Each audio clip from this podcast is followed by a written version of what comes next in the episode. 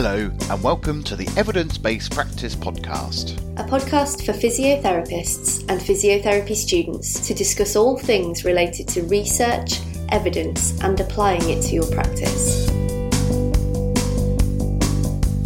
So, today we're talking to a Master's Physiotherapy student who is currently doing their final year project, and we're talking to them to get an understanding about how they're finding the process and also the reason for them doing the project.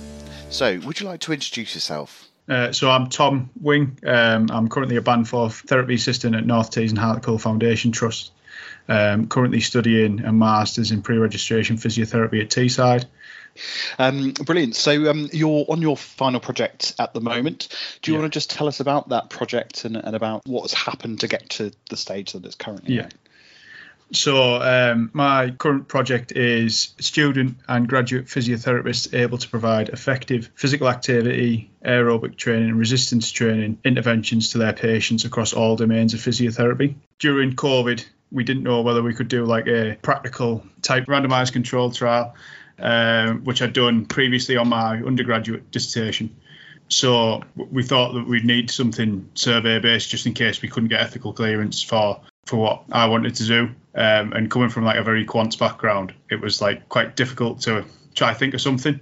Uh, I'm passionate about physical activity and exercise, so we thought something along those lines. And then uh, at the time I was sort of formulating this idea, there was a paper published by um, a group of researchers in Australia, headed up by Dr. Christian Barton, um, who I've been in contact with and they found that worldwide physiotherapists specialising in musculoskeletal conditions struggled to provide effective aerobic and resistance training interventions for their patients in line with contemporary guidelines. Right. Um, so 10 to 15% of all respondents stated that they used contemporary guidelines to inform their practice regarding aerobic training and resistance training um, but only five to eight percent actually could cite the guidelines, um, which I found was really interesting. This started like a, a back and forth between my supervisor and myself, and we thought we'd just encompass as much as we can really um, with, in terms of physical activity and aerobic and resistance training. So this is where we're at at the moment. We're trying to get recruitment for this Brilliant. paper. So, so what sort of questions are you asking them within the survey? Um, so we're getting some background information to compare for baseline similarity. So finding out whether people, what their level of experience is, what domain do they work in, um, and then also their specialism of practice, including students within that as well. So there's quite a bit going on. We've got mainly quantitative questions through dichotomous questions and Likert scales and multiple choice, but then we've also got some um, open-ended qualitative questions to try and enrich the data really. Um, what are the the challenges that you've sort of found so far with the project from start to where you are at the mm-hmm. moment? Mm.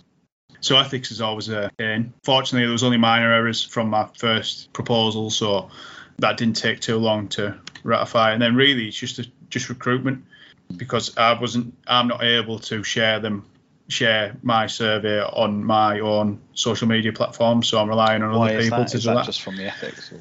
Yeah, just from the ethical approval. Um, I, I, I, didn't I didn't click that I wanted to share uh, share my study through my social media, just because otherwise there'd be a lot of tie up waiting for that that specific approval. And we thought the better way to go would be to try and get the survey out quickly because everyone's getting bombarded with surveys at the moment. Um, we modified um, a questionnaire from Barton um, et al. 2021 um, which we spoke about a little bit earlier. Um, so I've been in touch with Chris, and he's been helping formulate the questionnaire and also sharing the survey and, and, and what have you, um, which has been really good because he's quite a prominent researcher in the area. So it's been good to work with him. Um, currently, I'm just waiting for more respondents. I've got about two weeks left of my data collection, the 19th of November. inclusion criteria is anyone who is currently studying or practicing physiotherapy within the United Kingdom. Yeah, where do you hope to sort of go next after this? Um, Are you hoping to take it on further? Yeah, hopefully. Um, we sort of say this as like a, a, beginning of a body of research, and depending on the results, depends on where we take it, I suppose. So we could dive into specific specialisms, so for example, musculoskeletal, um, and then just assess those through a similar format.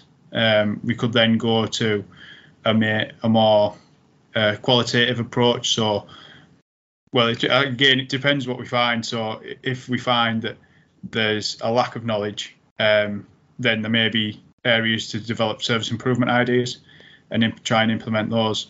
Or if we don't find that, then we don't obviously have to do the service improvement ideas. Um, yeah. yeah. really, really interesting. So, um, you know, good luck with it. So, how can people take part in the survey? Um, so, a number of people have shared my survey on Twitter, um, and you'll probably be able to see that in my comments on Twitter, um, thanking people for that.